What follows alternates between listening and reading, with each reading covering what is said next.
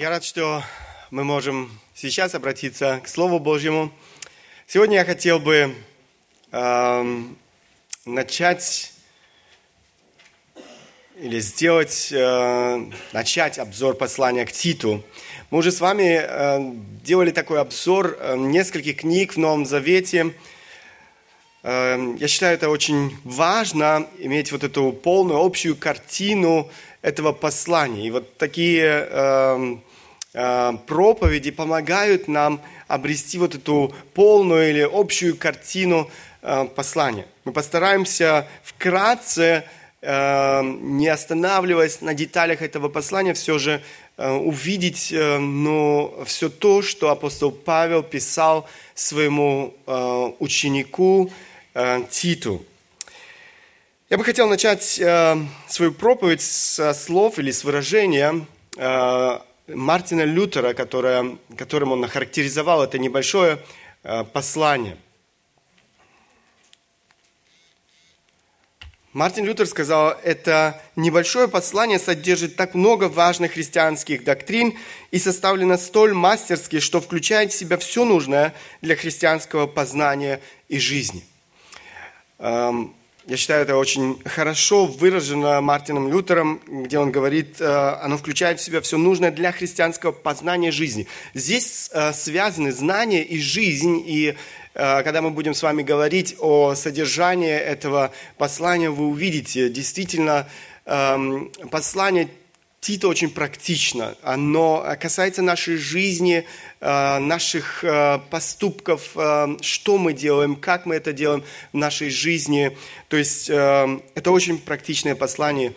Поэтому э, я уверен, э, каждый из нас может извлечь много уроков и для своей жизни.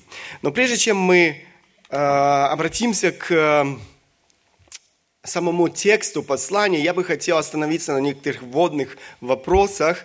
Э, каждый из нас, если он берет какое-то письмо в руки, он знает, это письмо имеет э, отправителя, то есть э, э того, кто отправил это письмо, адреса, то есть тот, кто получил это письмо, это письмо было отправлено с какой-то целью, то есть у него есть какая-то цель и так далее. То есть на этих вопросах я бы хотел коротко вместе с вами остановиться сегодня.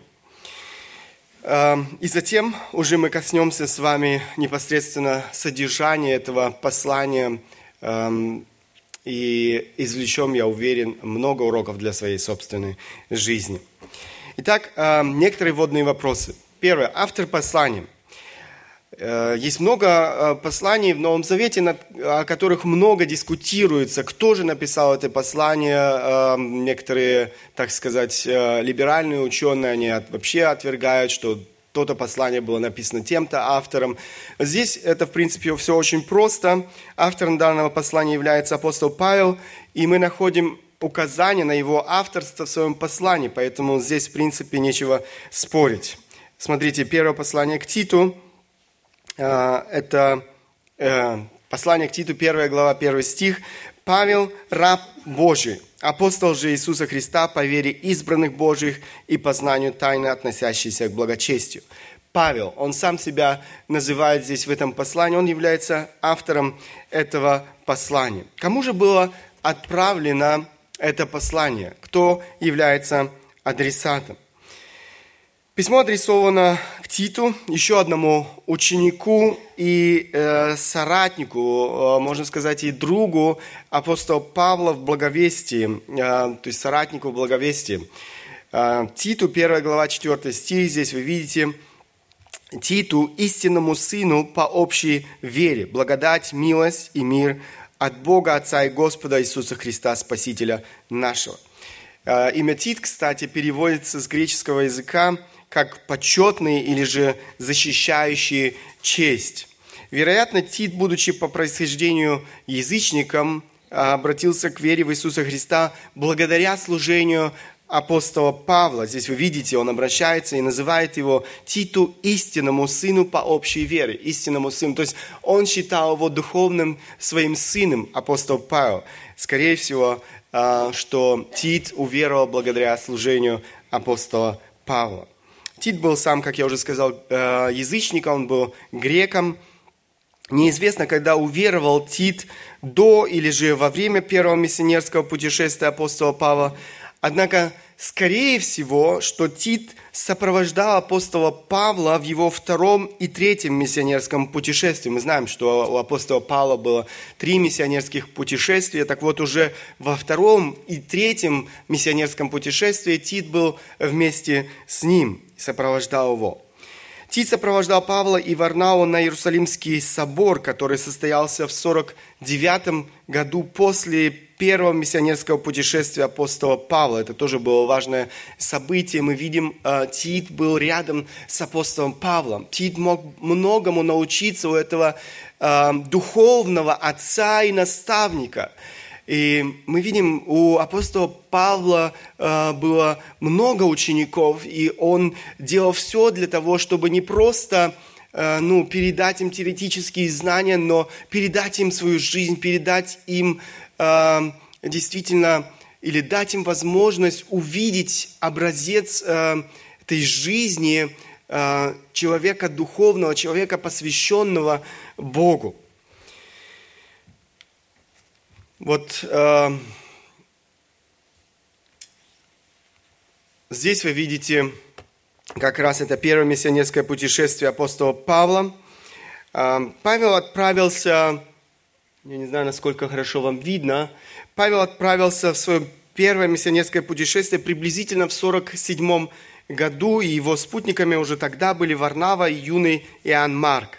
Когда они прибыли э, в Пергию, Иоанн Марк оставил Оставил их и вернулся в Иерусалим. Павел и Варнава возвратились в Антиохию э, в 49 году. Здесь вы видите вот этот маршрут, который проделал апостол Павел. Видите, это немало километров. А, а, если сегодня, можно сказать, было бы это очень просто, сел на самолет, уже через пару часов ты пролетел много тысяч километров, то для того времени это был долгий путь, который продолжался иногда несколько лет но апостол Павел делал э, этот труд, делал с радостью для того, чтобы нести Евангелие людям, э, для того, чтобы еще многие э, люди могли познать Бога. Во время э, третьего миссионерского путешествия Тит участвовал в служении Каримской церкви. Апостол Павел не раз упоминает о нем в своем втором послании к Коринфянам – Э, если вы будете читать второе послание Коринфян, можете обратить внимание, что снова и снова апостол Павел упоминает Тита в этом э, послании. Во время третьего миссионерского путешествия, эм, э, как я уже сказал, Тит был опять же или участвовал по поручению апостола Павла в служении Каринской церкви. Апостол Павел эм, не только наставлял, но и давал возможность своему юному ученику те знания, которые он приобретал, эм, также применять э, на практике. Посмотрите второе послание Коринфянам, 8 э, глава, 16-17 э, стих. Апостол Павел пишет, «Благодарение Богу, вложившему в сердце Титова такое усердие к вам, ибо хотя и я просил его, впрочем, он, будучи очень усерден, пошел к вам добровольно. Мы видите, как, э, какую характеристику апостол Павел дает э, этому э, своему ученику, эм, тому, кто был, можно сказать, его соратником. Он здесь говорит, будучи очень усерден. Этот человек был действительно посвященным. Это говорит апостол Павел здесь, будучи очень усерден. Пошел к вам добровольно. Его не нужно было заставлять служить Богу. Его не нужно было заставлять делать что-то для Бога. Мы видим, что это было желание Тита посвящать свою жизнь Богу. Это было желание Тита э, посвящать свою жизнь служению церкви. И апостол Павел говорит об этом, будучи очень усерден. Эм, эм, но э, здесь мы видим причину – причину, почему это произошло в жизни а, Тита, апостол по благодарению Богу, вложившему в сердце Тита вот такое усердие к вам. Бог преображал сердце Тита, Бог преображал сердце этого молодого человека, и этот человек с радостью посвящал свою жизнь Богу. Он желал служить Богу и церкви, он желал служить людям, он желал проповедовать Евангелие дальше, он желал наставлять людей в вере, которые познали Бога. Это действительно было естественным в жизни этого молодого человека. Вопрос каждому из нас. Нужно нас заставлять, проявляем ли мы вот это э, усердие, о котором говорит апостол Павел здесь, да, будучи очень усерден. Видят ли люди вокруг нас вот это посвящение Богу, усердие в служении Богу? Делаем мы это добровольно или только тогда, когда нас спрашивают? Бог хочет, чтобы мы проявляли усердие. Бог хочет, чтобы это исходило из нашего сердца, чтобы каждый из нас добровольно э, совершал этот труд для Бога во славу Бога. Послание к Титу мы видим э, ученика Павла в служении пресвитера церкви или пастора церкви э, на острове Крит. Это несколько слов к, там, э, к Титу, тому, кто должен был или кто получил это послание. Еще несколько слов я бы хотел сказать э, о месте и времени написания этого послания. Приблизительно в период с 47 по 56 год апостол Павел, как я уже сказал, находился в этих своих трех миссионерских путешествиях. В 56 или 57 году он был схвачен э, в Иерусалиме. Пять лет апостол Павел проводит в заключении в самых разных городах – и два последних года, 60, это были 61 62 он находился в Риме, в Риме под домашним арестом. Все это, кстати, можно прочитать э, в книге «Деяния апостолов». Э, там э, мы читаем об этих событиях. И в этом заключении он пишет некоторые послания, которые нам тоже известны. Послание к Ефесянам, послание к Колоссянам, послание к филиппийцам и послание к Филимону. Э, в послании к филиппийцам Павел пишет, что готов умереть, но все же рассчитывает снова быть освобожденным и послужить Богу. Существуют источники, которые говорят о том, что апостол Павел был освобожден, и после освобождения в 62 году Павел вновь отправился в путешествие, чтобы посетить э, некоторые из церквей, в которых он совершал уже служение. Двух своих сотрудников Павел оставляет в разных городах. Это был Тимофей, который остался в Ефесе, и Тит э, на Крите с целью помочь церквам справиться с возникшими там проблемами. То есть Павел, как духовный наставник, отец, он э, не забывал этого, не забывал этих людей, не забывал эти церквя, которые были основаны благодаря ему служению, он переживал за них. И лучших людей в своем окружении он берет для того, чтобы помочь, помочь дальше этим церквям, назидать их в вере, чтобы эти люди, которые познали Бога, могли возрастать и в свою очередь могли нести Евангелие дальше людям в своем окружении. Это было целью всей жизни апостола Павла. Крит – один из крупнейших островов Средиземного, э, Средиземного моря. Это территория Греции. Э, второй по величине после Кипра э, с множеством городов. Во время своего путешествия в Рим Павел уже короткое время задерживался на острове. Здесь вы можете увидеть, вот здесь вы видите остров Крит. Э, видите, апостол Павел э, здесь задерживался, уже провел некоторое время. Э, после ареста и двухлетнего пребывания в темнице в Кесарии Павел заявил, что требует суда императора. И в августе 59 года его привезли морем в мир, где пришлось э, пересесть потом на другой корабль. Мы все это читаем в Деянии апостолов. Это новое судно потерпело кораблекрушение у берегов Мальты. Но в конце концов, около 60 -го года Павел прибыл э, в Рим. Сам Павел продолжал свой путь эм, и идет в Македонию, куда он и пишет э, вскоре сначала одно послание, мы знаем это как послание к Тимофею, затем другое послание, послание к Титу. Таким образом, скорее всего, эти два послания а, были написаны в период с 62 э, по 64 годы. Вскоре апостол Павел снова был схвачен и отправлен в заключение в Рим. То есть здесь уже речь идет о втором заключении. И оно, конечно, а, было иначе, чем первое заключение. Это было уже это были уже совсем другие условия, в которых находился апостол Павел. Это было время жестоких гонений на христиан во время правления жестокого императора Нерона. Кстати, это тоже очень э, непростая личность. Нерон э, был очень коварный человек, э, некоторые историки говорят безумный человек. Э, он решил у него был свой план, он решил поджечь э, беднейшие кварталы Рима, Рима, и при этом он преследовал сразу несколько целей. Первая цель, одна или одна из этих целей э, была, чтобы уничтожить все эти ну, э, беднейшие лачуги, именно оттуда исходила, э, или исходили все эти эпидемии, болезни, да, и он решил покончить с этим, и на месте этих э, лачуг построить новые э, красивые здания, то есть это была его, так сказать, мечта.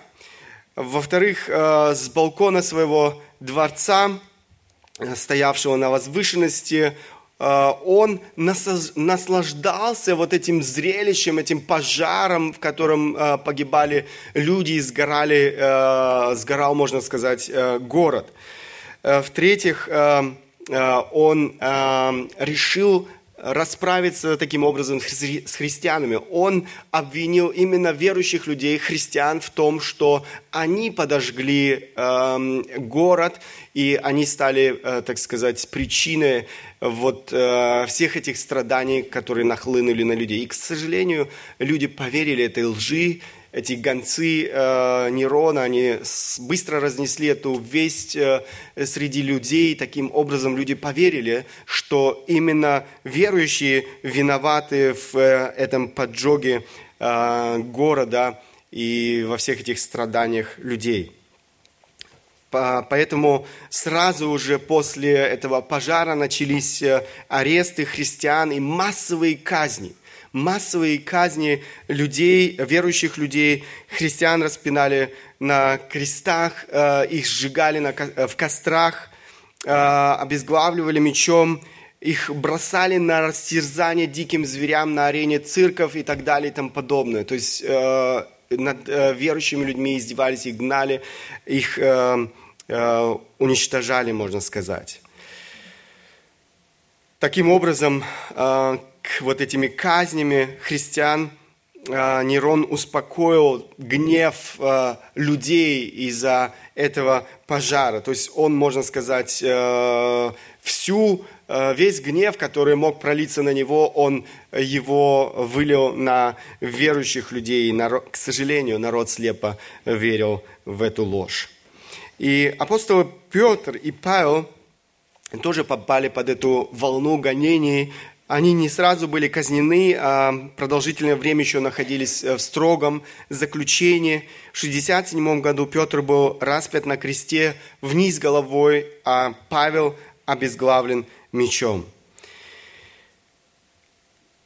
Во время этого второго заключения апостол Павел пишет, э, как я уже сказал, свое второе послание к своему близкому ученику и сотруднику Тимофею. Э, второе послание к Тимофею является последним Э, посланием апостола Павла, написанным приблизительно в период с 66 по 67 года, э, незадолго до его смерти. Как я уже сказал, согласно преданиям, вскоре после этого апостол Павел был обезглавлен.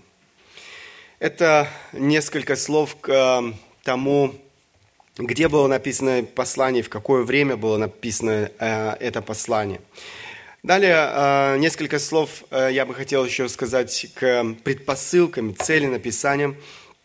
Как уже было сказано выше, апостол Павел оставляет Тита на Крите, э, на этом острове, с целью помочь церкви справиться с некоторыми проблемами, которые возникли в этой церкви. Павел пишет свое послание Титу для того, чтобы помочь ему в его непростом служении. По-моему, здесь вы можете видеть этот эм, э, текст. Эм, «Для того я оставил тебя в Крите, чтобы ты довершил недоконченное, и поставил по всем городам пресвитеров, как я тебе приказывал». Это было целью Тита на, в его служении, которое он нес на этом острове. И апостол Павел переживал не только за церквя, он переживал за своих учеников, которым он доверил это важное служение. После прибытия Артема и Тихика, э, заменивших э, Тита в руководстве церкви на Крите, Павел просил Тита присоединиться к нему в Никополе и остаться там на зиму. Никополь – это город в провинции Ахая в Греции. Это тоже можно все прочитать, послание к Титу. «Когда пришлю к тебе Артему и Тихика, поспеши прийти ко мне в Никополь, ибо я э, положил там провести зиму». Именно э, с этой целью апостол Павел пишет это важное послание э, своему ученику, который находился на этом острове с целью э, поставить их, этих, благословить этих пресвитеров на это служение, обеспечить э, церковь духовными лидерами, которые могли бы научать, наставлять церковь и вести э, церковь дальше. Итак, еще несколько слов к отличительным особенностям этого послания. Два послания к Тимофею и одно послание к Титу относится к так называемым пасторским посланиям. Э, я уже э, вам говорил, что эти послания, они обращены к отдельным личностям, к двум молодым э, людям, Тимофею и Титу. Эти послания написаны Павлом последние годы его жизни. Здесь вы видите еще раз, они обращены не какой-либо церкви, но они обращены к молодым людям, которые несли пасторское служение. Эти послания Павла носят очень личный характер. Апостол Павел переживает за церковь и служение молодых пастырей. Здесь вы видите, несмотря на то, что э, послания были адресованы отдельным людям или отдельным личностям, из-за своего богатого содержания они стали достоянием всей церкви. Богу было угодно, чтобы не только э, Тит, не только Тимофей прочитали эти послания. Богу было угодно, чтобы эти послания читали люди э, во всех церквях. Именно поэтому эта книга сегодня находится среди всех остальных книг Библии. И мы можем читать ее и извлекать важные уроки для своей жизни. Апостол Павел переживает за церковь, служение молодых пастырей и дает целый ряд ценных э, и очень практичных наставлений, которые должны были помочь молодым лидерам в служении церкви. И эти наставления сегодня не потеряли своей ценности для церкви и служения, не потеряли своей актуальности. Это некоторые эм, важные важные, скажем, э, не истины, но важные знания, которые нам необходимы, прежде чем мы переходим к содержанию этого послания. Что же является основной темой этой книги? Основная тема этой книги – это благодать преображающая. благодать преображающая. Может быть, э, прежде чем мы э, еще раз коротко коснемся этого самого, э, самой этой основной темы, можете увидеть небольшой план. Э, это книга, я как уже сказал, это короткое послание, и состоит из трех глав, и я постарался коротко э, обозначить э, три важных аспекта, которые оговариваются или к которым обращается апостол Павел в этих трех главах. Это благочестивая жизнь руководителей церкви, второе или вторая глава, благочестивая жизнь верующих по отношению друг к другу, и третье, благочестивая жизнь верующих по отношению к миру. Благодать преображающая, эм, как я уже сказал, основная тема этой книги. Э, это очень важная эм, тема, которая касается апостола Павел здесь в этой книги. Есть немало людей, которые совершенно, совершенно не понимают Божьей благодати. И я бы сказал, они не знают силы Божьей благодати. Они проповедуют эм, есть много людей, которые даже проповедуют о благодати, но они проповедуют дешевую благодать, они верят э, в э, поддельную дешевую благодать, которая ни к чему не обязывает людей. На самом деле это не то, чему учит Библия, не то, о чем говорит апостол Павел здесь в этом э, коротком послании. Такое ложное богословие ведет э, к нечестию, ведет к беззаконию. Э, такие люди были во все времена, и, кстати, даже Библия упоминает э, таких людей. Посмотрите, я бы хотел привести вам один э, небольшой отрывок из э, послания Иуды. Иуда пишет о таких, людей, э, о таких людях в своем послании. Это э, стих. «Ибо вкрались некоторые люди издревле, предназначенные к всему осуждению нечестивые, обращающие благодать Бога нашего повод к распутству отвергающий единого владыки Бога и Господа нашего Иисуса Христа. Посмотрите, обратите внимание э, еще раз на вот э, этот стих. Во-первых, здесь сказано, что это люди, которые вкрались. Понятно, что верующие люди не вкрадываются в церковь. Верующие люди принадлежат к церкви. Это люди извне, это люди, не знающие Бога. Это люди, пришедшие в церковь для определенной цели.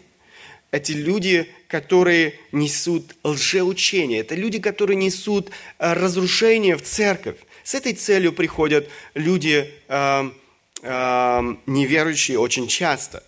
Э, мы переживаем это не только, или это переживала не только первая церковь, не только в то время, но это то, что переживает э, церковь сегодня, в наши дни. Такие люди приходят в церковь для того, чтобы действительно нести свое ложное учение, для того, чтобы нести эм, э, разрушение в церковь. Кроме того, Библия очень ясно, или э, этот стих очень ясно говорит, что это люди нечестивые. Посмотрите, издревле предназначенные к всему осуждению. Э, предназначенные к осуждению. Это люди, не знающие Бога. Это люди, которые не познали Бога. Это люди, которые не имеют спасения. Это люди, которые уже осуждены Богом. Э, здесь сказано нечестивые. Они далекие от Бога. Эм, далее мы видим, чему они учили церковь, э, или чему они пытались учить церковь эм, и отвергающие или обращающие благодать Бога нашего в повод к распутству и отвергающие единого владыки Бога и Господа нашего Иисуса Христа. Смотрите, эти люди смастерили сами себе э, свое собственное богословие, можно сказать, э, свою собственную теологию. Э, они хотят быть спасенными, но при этом они не хотят подчиниться господству Иисуса Христа. Знаете, это дешевая благодать, о которой здесь идет речь. Эм, здесь написано, отвергающие единого владыки Бога и Господа нашего Иисуса Христа. Они не признавали господство Иисуса Христа, владыку в своей жизни. Они совершенно не понимают, что значит слова Христа «отвергни э, себя и следуй за мной». В жизни таких людей ничего не меняется. Они продолжают жизнь для себя, они по-прежнему являются рабами греха, при этом они оправдывают свою вседозволенность, греховность. Они говорят, Бог есть любовь, Он все прощает. Он все прощает. Можно жить как хочешь. Божьей благодати нет границ, поэтому я могу делать все, что хочешь я все равно никогда не смогу стать совершенным. Поэтому нет смысла, нет смысла в том, чтобы эм, стремиться к совершенству, стремиться к зрелости. Я могу делать все, что хочу. К сожалению, и в современной церкви таких людей немало. Сегодня есть много людей, которые, не то, э, которые живут подобным образом и учат подобного в своих церквях. Но это не то, чему учит Библия. Это не то, о чем говорит апостол Павел в послании к Титу. Он не говорит о дешевой благодати. И, кстати, это не раз, эм, эта тема не раз упоминается апостолом Павлом в его посланиях. мы видим еще один отрывок послания к римлянам, который тоже касается этой темы. Римлянам 6 глава, 1-2 стих. Посмотрите э, здесь еще раз. «Что же скажем? Оставаться ли нам в грехе, чтобы умножилась благодать? Никак. Мы умерли для греха. Как же нам жить в нем?» Очевидно из того, что здесь пишет э, апостол Павел, что были люди, которые эм, утверждали или эм, утверждали, что э, чем больше греха, тем больше благодати. То есть греши, тем больше ты принесешь Богу э, славу, тем больше благодати в твоей жизни. Посмотрите, как отвечает на э, вот такое учение апостол Павел. Оставаться ли нам в э, грехе, чтобы умножилась благодать? Говорит, никак. Это э, в греческом это отрицание другого, то есть нет другой возможности никак. То есть такое, э, такое э, э, невозможно. Такого не может быть. И он говорит, мы умерли для греха. Как же нам жить в нем? Наша природа изменилась. Он говорит, мы умерли для греха. То есть такого быть не может. Кто говорит, что он познал Божью благодать и при этом живет в грехе, наслаждается грехом, тот не знает Бога. Все очень просто.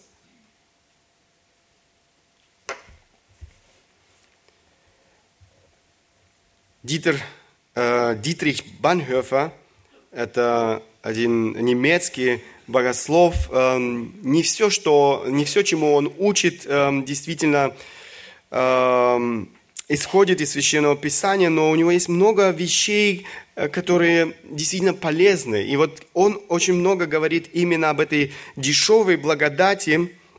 Дитрих э, э, Банхёфер в одной из своих книг очень резко осуждает такую дешевую благодать. Он пишет, дешевая благодать – это смертельный враг нашей церкви. Сегодня мы боремся за драгоценную благодать. Дешевая благодать – это благодать с блошинного рынка – таинство прощения греха и всякое утешение религии в дребезге разбиты и выброшены. Благодать представляется как неистощимое сокровище церкви, которое щедрой рукой сыплет благословениями направо и налево, не задавая вопросов и не устанавливая ограничений. Благодать, которая ничего не стоит. Как мы предполагаем, суть благодати состоит в том, что наш счет был оплачен заранее, а поскольку он был оплачен, теперь все можно иметь бесплатно. И поскольку цена, которая была заплачена, безгранична, возможность ее использования и траты теперь тоже безгранична. И что бы это была за благодать, если бы она не была дешевой? Дешевая благодать значит благодать как доктрина, принцип, система – она значит, что прощение грехов объявлено всеобщей истиной, а любовь Бога преподносится как христианская концепция Бога. Считается, что интеллектуального согласия с этой идеей достаточно само по себе, чтобы дать гарантию отпущения грехов. Также предполагается, что церковь, придерживающая, э, придерживающаяся верной доктрины благодати, является причастником этой благодати. То есть эм, если я просто переведу сейчас эти слова, эм, можно сказать, что достаточно, если ты веришь в эту доктрину, все. И ты спасен, и ты э, наследуешь Царство Небесного. Также предполагается, что церковь, немножко дальше, в такой церкви мир обретает дешевое прощение своих грехов. Не требуется никакого раскаяния, да, еще менее какого-либо реального желания освобождения от греха. Следовательно, дешевая благодать равносильно отречению от живого э, Божьего Слова, фактически отречению от воплощения Божьего Слова. Дешевая благодать есть проповедь прощения без покаяния, крещение без послушания, причастие без раскаяния в грехах, прощение грехов без личной исповеди – Дешевая благодать есть благодать без следования, благодать без креста, благодать без живого, вочеловечившегося Иисуса Христа. Видите эту разницу между дешевой благодатью и той благодатью, о которой говорит Слово Божие. Благодать и нечестие не имеют ничего общего. Это не библейское учение, это ужасное заблуждение. Благодать Божья, она преображает людей. И это то, о чем говорит апостол Павел в своем послании к Титу. Это то, чему он учит Тита и церковь. Посмотрите, Титу 3 глава 4-5 стихи, стихи, я думаю, которые мы уже не раз читали сами и слышали. Когда же явилась благодать и человеколюбие Спасителя нашего Бога? Он спас не по делам праведности. Он спас нас не по делам праведности, которые мы сотворили, а по своей милости, банию возрождения и обновления Святым Духом. Посмотрите, благодать, она действительно спасает людей. Она преображает людей. Да, мы спасаемся не по делам праведности, которые мы сотворили, но по милости Божьей. Написано «Бане возрождение обновлением, обновление Святым Духом». Мы читаем, что наше спасение – это не что иное, как действие Божьей драгоценной благодати.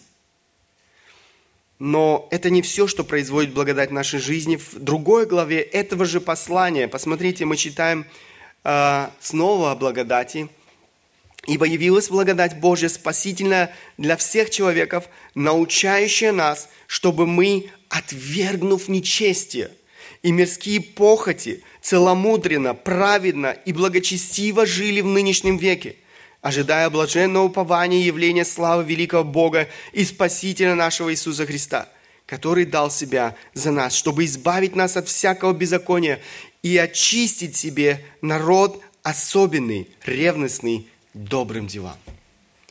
Посмотрите, что говорит апостол Павел. Что производит благодать Божья, истинная, в жизни человека. Здесь сказано, а, она научает нас, что, чему она учит нас, отвергнув нечестие и мирские походи. А, то есть это то, что негативно, это то, что мы оставляем. И с другой стороны, другая а, часть, она научает нас целомудренно, праведно и благочестиво жить в нынешнем веке. В конце он еще раз говорит, эм, который дал себя за нас, чтобы избавить нас от всякого беззакония, очистить себе народ особенный. Благодать и беззаконие, благодать и нечестие не имеют ничего общего друг с другом. Народ особенный, ревностный, добрым делам – это то, что должно характеризовать людей, которые познали Божью благодать. Праведная жизнь, ревность к добрым делам – это то, что должно характеризовать каждого из нас, кто утверждает, что он знает Бога и любит Бога. Мы еще вернемся к этим отрывкам позже. Но еще раз я хотел бы обратить ваше внимание, что Благодать не является поводом для распутства. Как утверждали некоторые лжеучителя э, еще во время жизни апостола Павла и других учеников, но, к сожалению, как я сказал, таких учителей и сегодня немало. Благодать преображает человека ведет его к благочестию. Это нераздельные понятия благодати и благочестия, то есть следствием человека, познавшего благодать, всегда будет являться жизнь благочестия. И это то, чему учит апостол Павел. Церковь – это не сообщество нечестивых людей, но сообщество благочестивых людей, которые стремятся к праведности, которые желают жить э, согласно воле Божьей.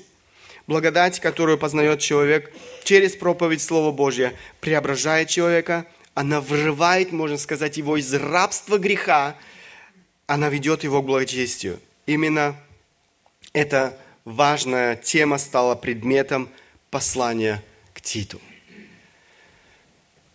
У нас нет смысла сейчас начинать эм, следующий эм, пункт или следующий аспект.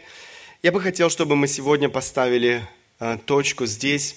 Хотел бы закончить еще двумя вопросами или важные уроки, которые мы можем извлечь из этого послания. Вопрос, который я хотел бы, чтобы каждый из нас задал сам себе. знаешь ли ты Божью благодать? Вы видите, что иногда люди вкладывают совершенно иное значение в это слово благодать. Они тоже проповедуют о благодати. Они тоже говорят о том, что да, я познал благодать Божью, да, я верю в Бога, да, я живу с Богом. Но вы видите, Библия говорит, что не все то, о чем иногда или чему учат люди, является истиной.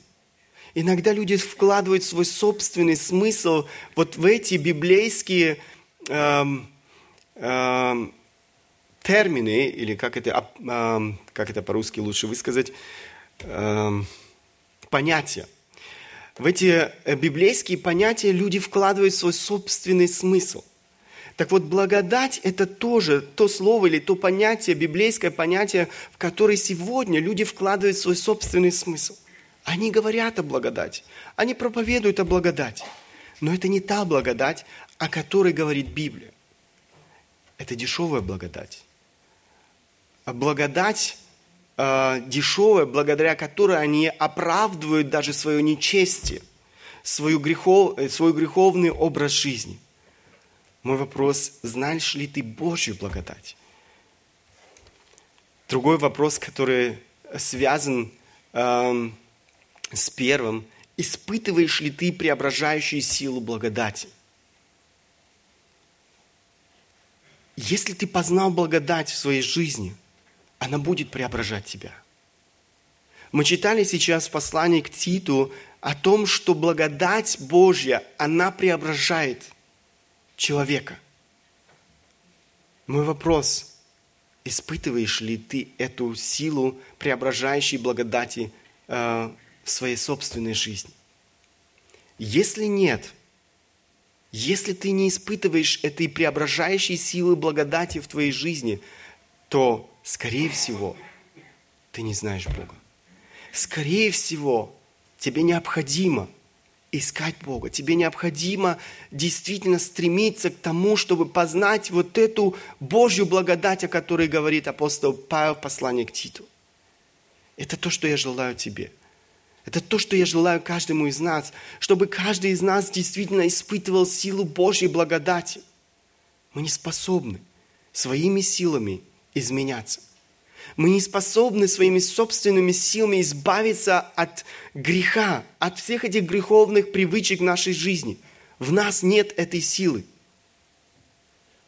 Но Бог по своей благодати, или благодаря этой благодати – может преображать жизнь каждого из нас. Это то, что я желаю каждому из нас. Чтобы мы сами испытывали эту истинную Божью благодать в своей жизни или силу этой Божьей благодати. И чтобы мы проповедовали ту благодать, которая открывается нам в Слове Божьем, которая открывается нам в этом небольшом послании. Мы с вами еще увидим, э, что апостол Павел очень много говорит. Говорит о том, что Божья благодать, она преображает жизнь человека. Именно поэтому это основная тема этой книги – благодать преображающая. Она преображает жизнь человека. Да благословит нас Бог действительно испытывать силу Божьей благодати в своей жизни и нести, нести людям эту истину дальше, для того, чтобы еще многие люди в нашем окружении могли испытать силу Божьей благодати. Я бы хотел, чтобы мы и сейчас обратились к Богу в молитве.